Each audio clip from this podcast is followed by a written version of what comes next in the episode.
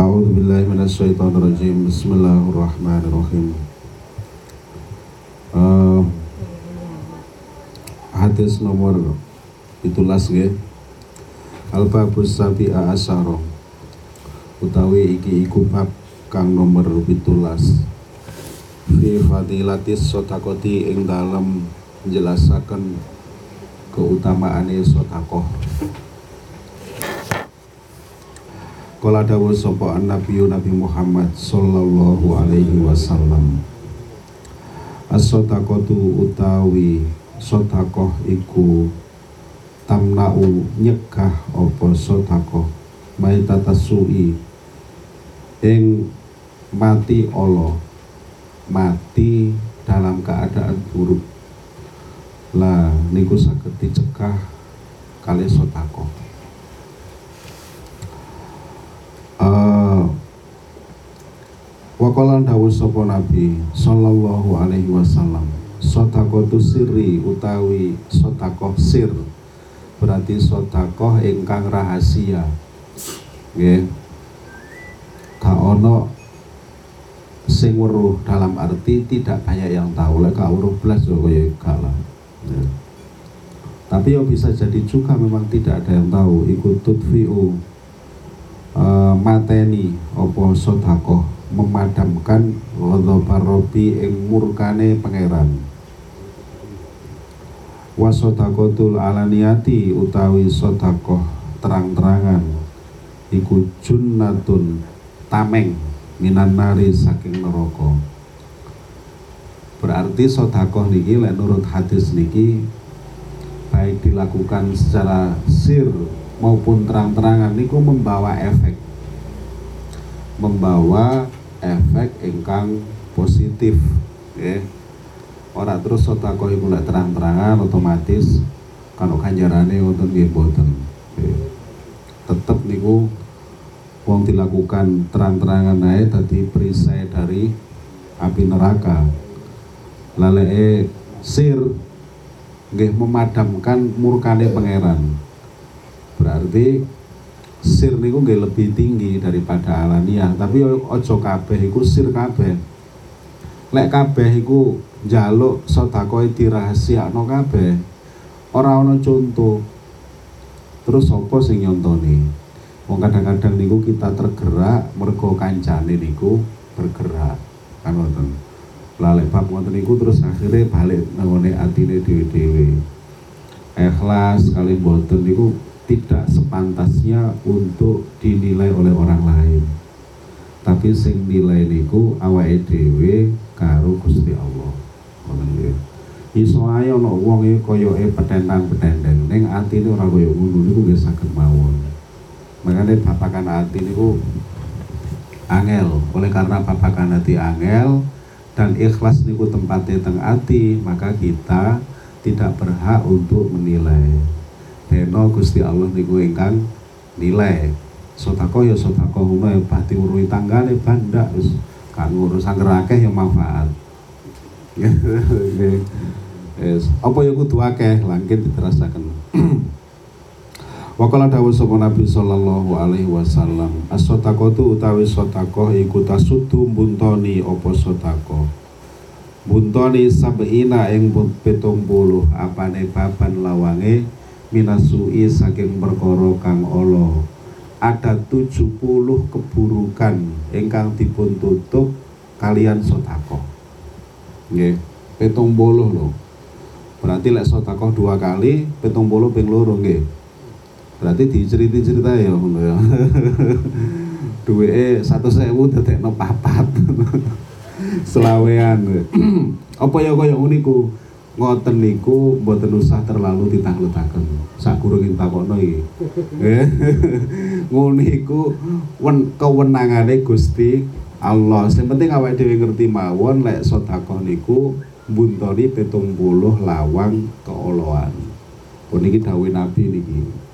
Jadi, kok ditakokno, lek kula gak ada duit satu kula bagi papat berarti petong bolo peng papat. Kira-kira akeh endi lek digenepno ambek satu langsung timehno. Ngono niku gak perlu ditakokno niku. Nggih. Wis wis ngono ae. Waqala dawu sapa Nabi sallallahu alaihi wasallam, itaku padha wedya sapa sira kabeh menghindaro anaro ing geni neraka walau bisik tamroten senajan kelawan sigare kurma. Kurma niku lak cilik ka. Lek disigar oleh cilik apa mboten. Cilik banget ya. Dadi ayolah kita bentengi diri kita ini dari api neraka meskipun nilainya amat sangat kecil, ngoten nggih. Ojo gak blas. Lah gak blas iku masalah. Ah niku nggih. Fa ilam tajidu mongko lamun ora nemu sira kabeh. Saksi gare kurma ora nemu. Ya fa bi kalimatin mongko kelawan kalimat thayyibatin kang bagus apa kalimat. Nanti lek gak nemu ya kalimat sing apik ae, ngomong sing penak, sing kira-kira menyejukkan, nggih. Wong omongan sing penak di situasi tertentu niku lebih berharga daripada uang jutaan. Di situasi tertentu. Sama di situasi tertentu duit jutaan niku ya ora ana regane. Kan berarti padha, nggih. Ora kabeh situasi butuhno duwe. Ya ora kabeh situasi butuhno omongan tok. Oleh karena itu maka nggih, padha-padha keduanya menempati posisi masing-masing. Lah kita dianjurkan lek gak duwe duwe, gak duwe bondo, ya ngomong wae sing apik.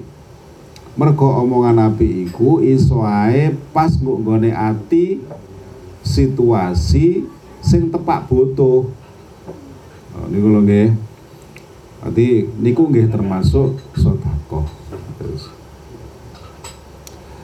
Waqala dawuh sapa Nabi sallallahu alaihi wasallam, la tastahyu aja padha isin sira kabeh min i'ta'il qalili saking menehi ing barang kang sethithik.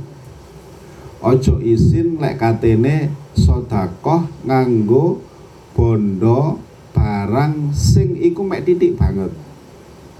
Fa innal khirmana mongko sak temene uh, kacegah iku akolu nggih luwih setitik minhu saking ikto. Kacegah tekuk menehi iku lho maksudnya. Karena tidak memberi itu jauh lebih sedikit daripada yang kita berikan meskipun itu sedikit, nggih. Kula gadah mek sak sigare kurma, tak paringno nang ngene sapa ngono lah.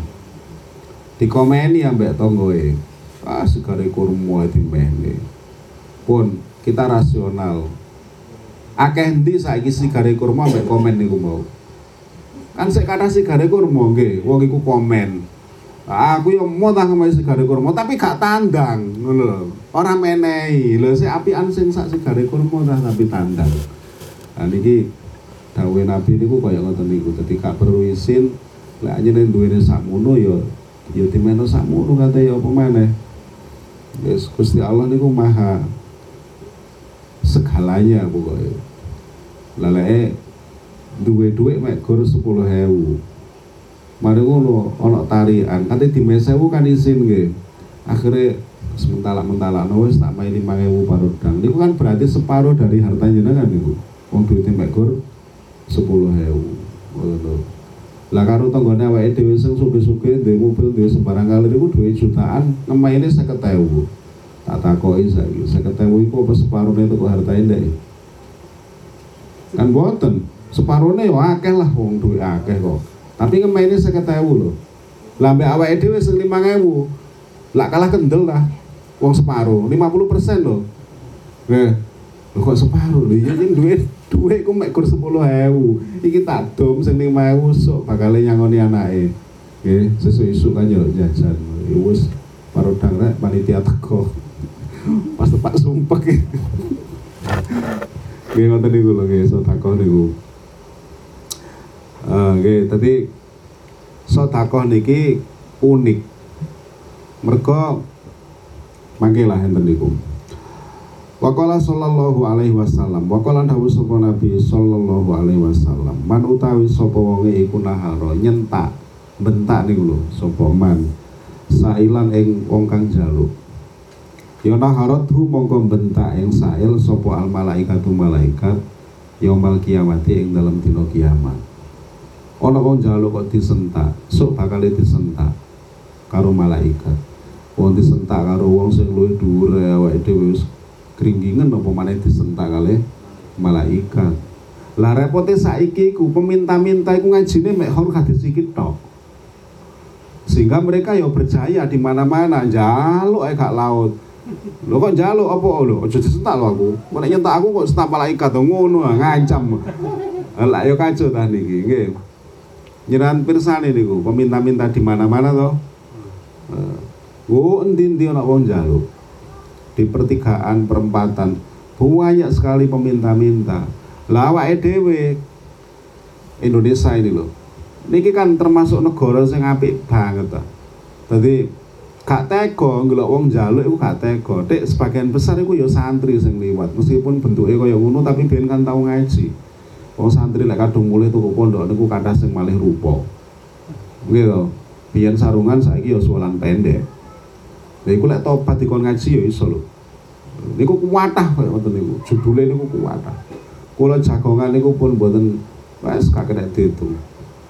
Koyok-koyok eh yo opo barang wis jagongan suwe ben aku yo mondok aku cak mondok kok endi ono sing aku ngulur boy ono sing aku lho lho lho iki arek iki opo ta lan disarunge terusan kok ilang kabeh ngene lah niku lho nggih lah karena ada anak-anak yang seperti itu yang pernah ngaji terhadap kiainya masing-masing akhirnya lek wong njaluk kan yo eling mek ngaji waduh gak enak rek akhirnya dimeyeh lah ojo ojo ojo disetak meono meono akhirnya kebabas. Ternyata pekerjaan paling menggiurkan itu diantaranya adalah menjadi peminta minta orang modal loh. Orang modal sampai kapan hari itu kok leres itu komboten peminta-minta yang mau tentang lampu merah niku loh niku lek dihitung duitnya sedina niku aku sanewu kalah lek ambek sing tadi tukang tadi anu kalah nggih sementara lek awake dhewe liwat dituntut untuk ngasih nggih. Nah, iki sing waras sapa, sing gendeng sapa iki terusan. Eh, lan niku. Niku tadi tidak semua apa yang kita dengar itu semutlak itu otomatis harus kita lakukan.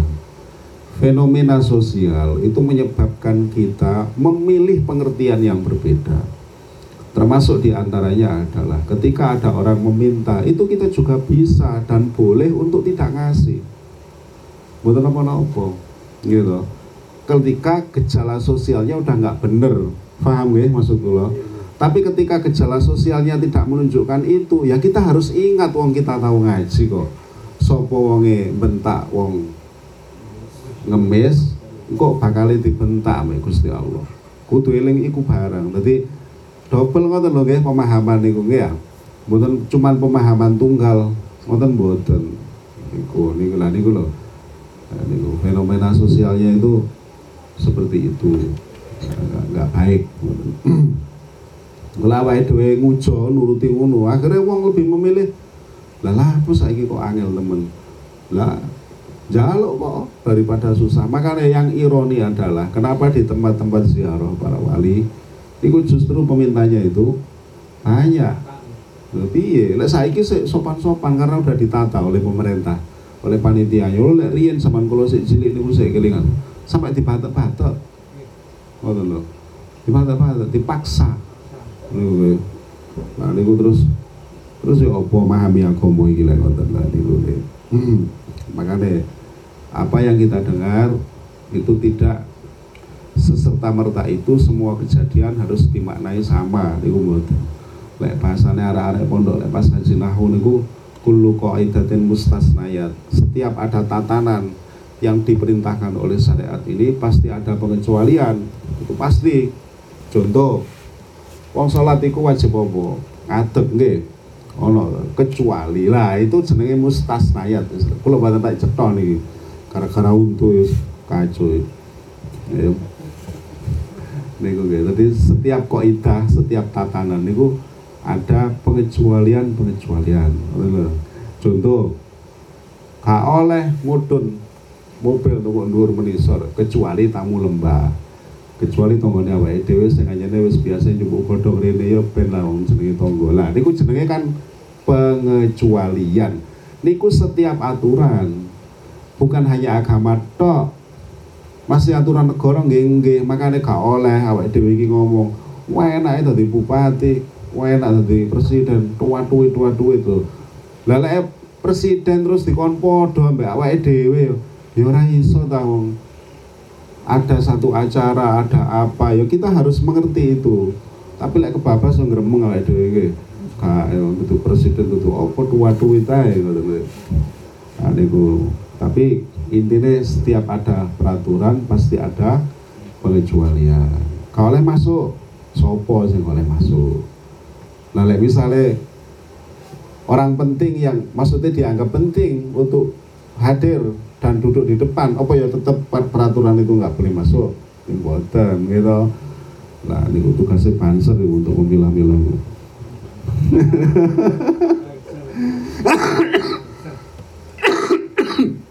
Wakola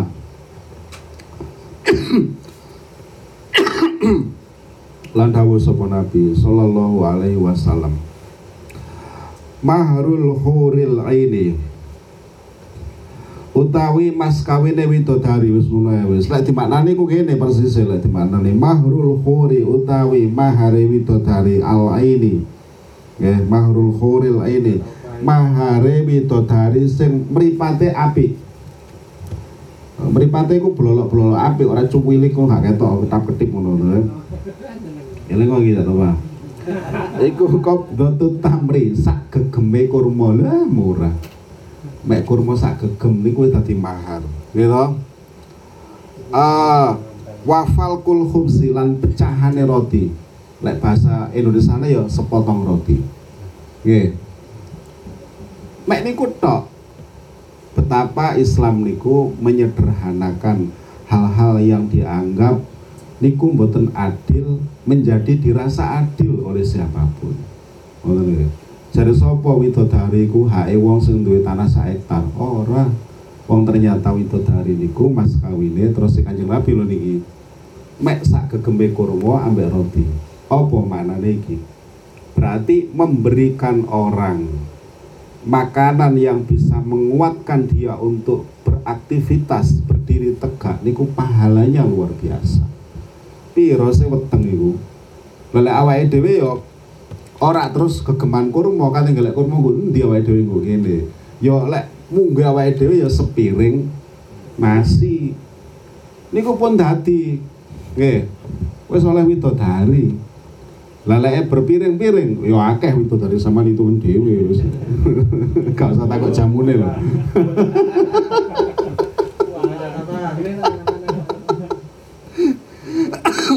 Ya Allah. Maka lalan dawuh sapa Nabi sallallahu alaihi wasallam, mana koso ora kurang apa malun bondo min sedekatin saking sedekah. Lho niki ngeten. Ora ana ceritane bondo lek disodakohno iku kurang. Niki pengertiane kudu kudu dawa wae.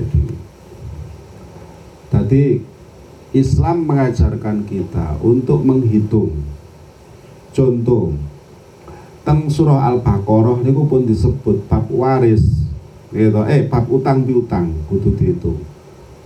Eh wonten yang disebut teng surah napa niku An-Nisa napa An-Nur kula kesupen. Niku nggih bab tentang waris. Artinya hitungan itu diajarkan oleh Islam. Dikon ngitung tenan. Tapi satu sisi kita juga diwarai. Kita niku diwarai ojo terlalu percaya karo hitungan. Lek wis Nabi niku ndhawuhaken bahwa sedekah iku gak akan mengurangi harta. Niku pun mboten damel otak kiri sebab otak ngeten lho nggih. Wong jarene ahli ku otak iku dibagi loro, ana kiri ana kanan. Lah sing kiri ku serba hitungan, sing kanan niku serba mboten hitungan.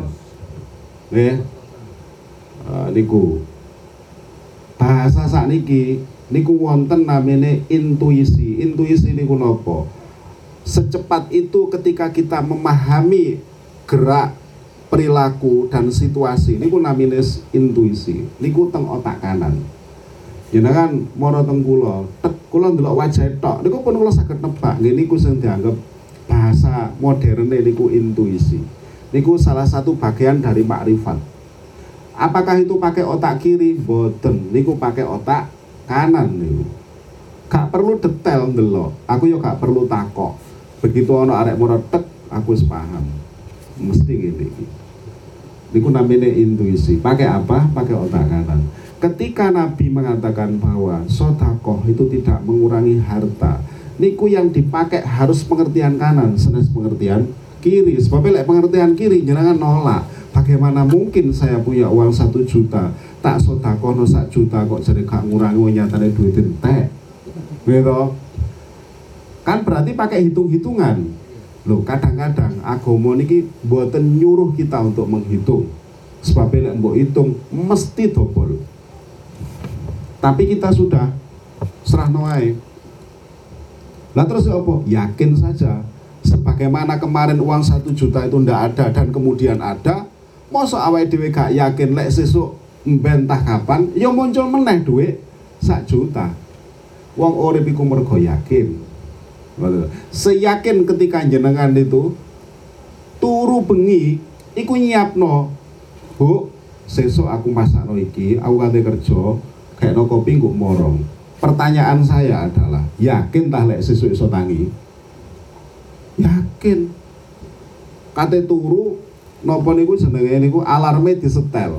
Pertanyaan, yakin tah lek iso tangi? Lah lek kok tengah lek tengah dalan terus misalnya malaikat iku iseng lek njabut A keliru B lah, ketepatan B itu adalah orang yang sedang masang alarm apa gak selesai lah. Hah? Ya wis lah, innalillahi nggih. Tapi kita kan nggak pernah berpikir seperti itu. Seyakin itu kita besok itu akan bangun, gitu, akan beraktivitas, ngombe kopi, rokok, anang tegal. Yakinnya banget loh ibu. Padahal kalau jaminan, podo mbak iku mau, podo ae. Lelek wingi iku wis dinyatakan bahwa winginane awakmu gak duwe duit, terus wingine tak meh duit sejuta, loh, wis toh, genah toh. Kalau hari ini uang sejuta itu kamu sodakohkan, apa terus Gusti Allah iku semiskin itu untuk tidak membuat besok lusa itu ada lagi dua juta? Apa Gusti Allah koyok bang lek dijopok sak juta terus mari ngono berkurang entek ngono ta? Lho niki belajar bab yakin-yakinan ngeten iki punan. Mboten hitung-hitungan. Di disitulah pemahaman bahwa sodakoh itu orang-orangi harta. Nggak kuniku pemahamannya. Ojo diko nang pemahaman wong kabeh sak juta tak sodakoh no lima ratus kok jare gak kurang. Wong faktane iku hitungane kurang. Lho iki duduk hitung-hitungan. Nggih, niki terkait dengan pemahaman bahwa ono zat sing luar biasa sing wingi ketika duwe iku gak ono saiki dadi muncul. Berarti emben asale gak ono ya iso muncul maneh. Niku lho, nggih. Seyakin ketika kita hari ini niku napa nyegrek daun pisang ambek ngen-ngen, berarti petang puluh dina meneh aku nyegrek meneh. Sopo sing ora kita percaya empat puluh hari itu? Keyakinan to. Mesti modot. Ngono kan. Lah tapi lek gak yakin, lha iku masalah. Masalah itu karena tidak yakin. Tidak yakin niku malah petaka. Contoh Cak Soleh misalnya nyuwun tuku kulurene. Sopo sing biasa duwe Cak Soleh iku sapa niku sing biasa ngundhu gondhong nang niku sinten niku namine niku nggih? Cakur. Cakur, Cakur nggawa. Niku lewote mek sakmene. Kenapa kok dia bisa melewati meskipun hujan? Sebab sebelum dia kesini itu dia yakin bahwa dia itu bisa melewati. Lamun dhek gak yakin, semua keseimbangan tubuhnya itu sudah remuk. Sebab otak tidak pernah memproses keyakinan itu. Gak percaya, jajalem ya gak percaya. What? Gak yakin. Kok tengah dalan lah tiba. Kenapa sih kok tiba? Lek cara di detailnya ya apa? Sebab otak kita itu sudah tidak mampu eh, untuk menyeimbangkan tubuh. Apa-apa gak mampu menyeimbangkan tubuh? Karena dia gagal memahami bahwa akan bisa melewati. Gagal otak. Otak gak iso memproses. Iku lek cara komputer iku komputere hang. Wis ngono ae wis gampang. Ah, kau tahu nggih? Nanti segitulah yang namanya keyakinan. Niku, nggih niku pemahamannya niku wau. Sayyidina Utsman niku nate. Waktu Nabi teng Madinah, niku krisis, nggih, krisis air. Lah, keleresan sing gadah sumur niku tiyang Yahudi. Wah, mulai biyen wong Yahudi ugal-ugalan, nggih. Tadi didol wong kaum muslimin itu disuruh jual. Eh disuruh beli. Ngoten lho nggih, beli. Ada di itu kunci angele. Akhirnya Nabi dawuh, ayo sapa sing gelem sing iso nuku sumur iku. Digawe kepentingan orang Islam. Niki mboten ngene, daripada dipek wong Yahudi tak tuku dhewe kok tak dol dhewe ora ngono lho iki. Nggih to. Tapi dituku disedakohaken ngoten lho nggih. Ya ngertos pinten regane sumur iku. Ketika tawar menawar niku alote ya apa akhirnya Yahudi niku mboten purun to to dhek mek gelem gantian dadi didol secara gantian sedina wekku sedina wekmu ono ya transaksi kaya ngene-ngene dadi separo gitu iki tak dol separo cara pengambilannya ditoto dadi lek saiki misalnya dina Jumat ya Jumat lek wayahku berarti sesuk wayahmu terus ngoten Sayyidina Utsman nggih pinter ya sak apa piro regane tawar menawar tawar sepakat dua belas ribu dirham. Dirham niku hitungannya macam-macam pun. Kulo mboten menemu hitungan sing pasti. Tapi kira-kira nih niku sekitar setengah miliar lebih. Niku ditumbas kali Sayyidina Utsman niku dituku. Wah, tak tuku. Hmm. Baru. Barang dituku akhirnya kabeh wong diomongi. Eh lek wayahku kon kok ngangsu sing akeh. Sesuk lek wayahe ndeke iku kono aja ngasu ngono ya kan. Kan iku wis mblithuke pirang-pirang gak karuan ngene kon tuku. Akhire gentilah di politik iki gitu. Dadi politik iku gak apa-apa asalkan demi kemaslahatan. Nggih. Wah akhire barang pas wayahe Sayyidina Utsman kan gak tuku. Oh yen disodakono, oh padha nguwasu kabeh genuke dibeki. Nah. Sesuk wong Yahudi moro. Ah iki wayahe narik iki. Ora ana sing tuku. Pegel nek e dinteni sedina rong dina waduh berarti kalah politik ya dhewe. Akhire sisane niku didol mek gur wolung puluh dirham. Bayangno ta lah. dua belas ribu musuh wolung puluh niku. Merko putus asa ndek wisan. Lah iki lek tak jar-jarno gak oleh dhuwit tambahan. Ah tukune wis ya Sayyidina Utsman ngene lho. Yo bedo ta mek wingi ya to. Eh niku nggih. Akhire dituku mek gur wolung puluh dirham, bayangkan betapa jauh ya. Yang pertama, tuku larang, oh, dalan kok, gitu. Makanya dalan itu tuku larang. Nah, ini gue gitu. Tadi sodakoh itu kayak kata niku. Nah, kayak wingi akhirnya ceritanya. Jadi sodakoh awake dhewe, kudu niru corone sodakoh tiang-tiang salafus soleh. Ya ora kudu podo, tapi lek ana contoh, setidaknya kita mendekati. Oke, oke. Ah, wakola dawuh sapa Nabi sallallahu alaihi wasallam as-shadaqatu utawi shadaqah iku sayun suwi-wiji adimun kang agung. Kala dawuhaken sapa Nabi ing as-shadaqah salasan kelawan ping telu. Nabi niku sampe mbaleni ping telu. Betapa pentingnya yang namanya shadaqah.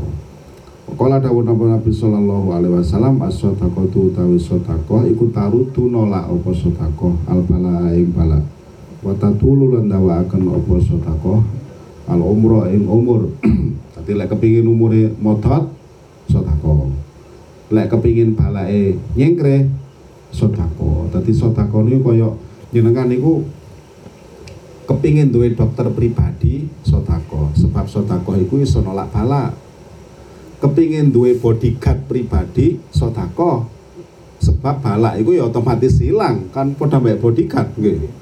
Iki ora polisi tok sing wingi kasus iku sing duwe bodyguard. Awake dhewe ya iso menciptakan bodyguard.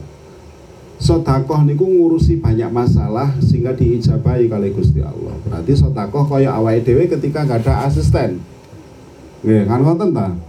Kaya awake dhewe iki duwe asisten pribadi. Dadi wis masyaallah sedekah niku. Dan itu enggak harus kudu akeh kaya apa gak. Meskipun akeh iku tentunya jauh lebih baik. Tapi sakadar semampu kita mengeluarkan, kita melatih. Lah niki ngaten niki butuh latihan. Nek mboten latihan niku abot, nggih. kula kagungan rencang.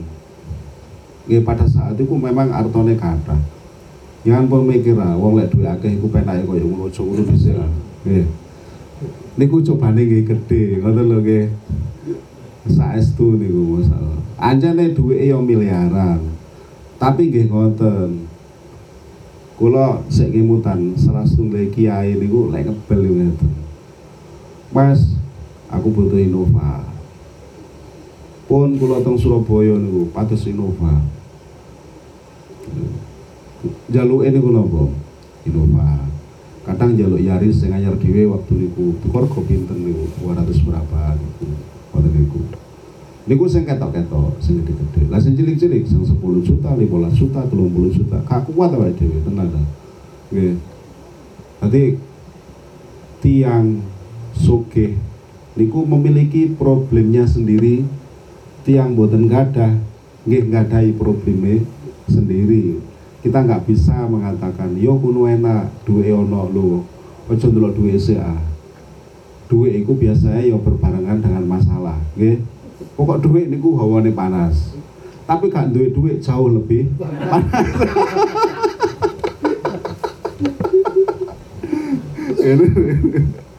Lawang wis pokoke ngono iku lah. Mergo niki mergo niki donya anjene ngoten lho. Niku wong ya hampir sanita lah kalau hari raya menjelang niku. Niku tiang bengong niku bengong lah napa? Bengong blonjo kan. Berarti bengong gua duit. Nek kanteri yoyo bengong blonjo. Koyok-koyok sesuk iku wis kadaluwarsa. Sampai sing jenenge mal-mal niku bukake niku diolor. Nggih, sing asale tutup biasanya jam songo, iso jam sebelas iku gawe tutup. Ono sing luwih gila lagi niku. Nggih. Non stop. Napa? Perlune ya gawe wong-wong sing ngene iku mau bengong buak dhuwit. Jare sapa dhuwit iku mek bengong digoleki tok. Kliru. Wong lek wis ana iku ya bengong buak. Makane Gusmus niku nate dawuh ngeten. Orang Indonesia itu kaya, miskin itu nggak kuat, kaya nggak tahan. Miskin nggak kuat berok-berok, aduh ya apa kira kok duit kok angel temen goleki nanti we duit. Gitu. Nanti barang wis duwe sedo akeh, kate ana hajate, bingungi gak karu-karuan, berarti gak kuat nyimpen duit. Jadi kita itu seperti itu, bingungi. Golek sandal, golek kelambi. Niku petang jam niku gak cukup waktu ini, eh, gurung anake, gurung bojone, wes, nggak masalah. Berarti ke, saenak-enake berarti diantaranya niku sing mboten duwe bojo, mung gue sing duwe bojo rewel. Tapi lek mung gue paan kene iki ya sak melas-melase, iku sing gak duwe bojo. Kate sapa sing digandeng, ya niku. Lah niku, pokoke dunia ini serba serba seperti itu. Makanya ketika kita udah tahu bahwa dunia itu serba seperti itu, ya kita biasa-biasa aja lah menyikapi. Eh, di duwe waya ditokno titik ya ditokno. Dene kok akeh sing tokno, ya alhamdulillah. Betul. Gak di duwe Allah kapan hari ya gak di duwe. Menawa sesuk iku ana duwe. Pokoke dihibur dhewe pikirane kuwi, cek mboten stres, nggih. Mergo sedih niku adalah pintu setan masuk teng kita niku gara-gara sedih. Ketika orang berkata bahwa mboten sedih tok niku, duit niku nggih pintu masuk setan. Kula sanjangi nggih. Tiang nggak ada duit, kenapa kok setan itu bisa masuk? Mergo dia memegang uang dalam posisi sedih. Lamun ode nggo duwe iku dalam posisi happy bergembira, mboten ngarah setan niku mlebu. Eh. Wes saya bergaul dengan banyak teman. Wonten lek blonjo niku. Niku duwe niku ya Allah subhanallah, kaya ora ono ajine. Tenang niku kaya ora ono ajine. Saking akeh duwe. Tapi ternyata dia memiliki sisi kehidupan yang amat mengenaskan. amat mengenaskan nggih terkait kali keluarga. Jadi imbanglah Gusti Allah. barang dari modern misalnya nanggone kafe, ang ngopi lek sing keren niku lak teng kafe ya nggih, wong sak cengker seratus ribu nggih. Gorong liya-liyane, keren lah.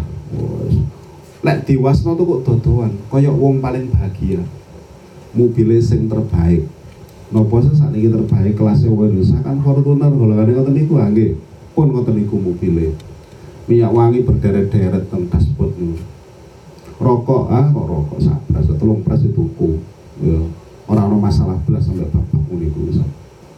Memakai baju yang terbaik, jam tangannya tak ada satu juta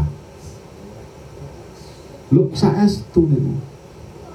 Kemudian nyangkruk ke kafe dan ketepatan misalnya kita lewat urip kok songo jare wong iki songo ndasmu iku songo iki anane aku jagongan kok kene mergo kok omah iku wis ora nyaman blas digawe jagongan niku lho akhire milih nang kafe. Guyu-guyunya kakaknya kakak, rumangsane bahagia lah. Mboten. Niku nglalekno permasalahan. Masalahan. Barang kafene wis kate tutup mau pulang, sedih lagi dia. Waduh, mulih nek. Ya opo iki? Wis ruwet iki wis. Ayo ta lah. Lek ngono baru kita sadar, kita enggak boleh kemudian nopo nggih ngilokno wong. Wis dimenikmat koyo ngono. Kok sih ndablek kaya ojo ojo sih nggih bisa jadi orang itu paling nelongso sak donya melebihi kita mek tampilane tok koyok-koyoke enak gitu bisa jadi sejatinya orang sakit itu ya itu dan bisa jadi sejatinya wong bahagia itu ya awake dhewe ngene iki ya iso kakaknya kakak ya di tengah harta kita yang amat minim gitu minim banget lah wong apa golek saiki entek saiki ya gak minim piye terusan. Uh, sesuai apa? Ya golek meneh Cak. Lho bisa jadi niku amat bahagia kita. Niku nggih.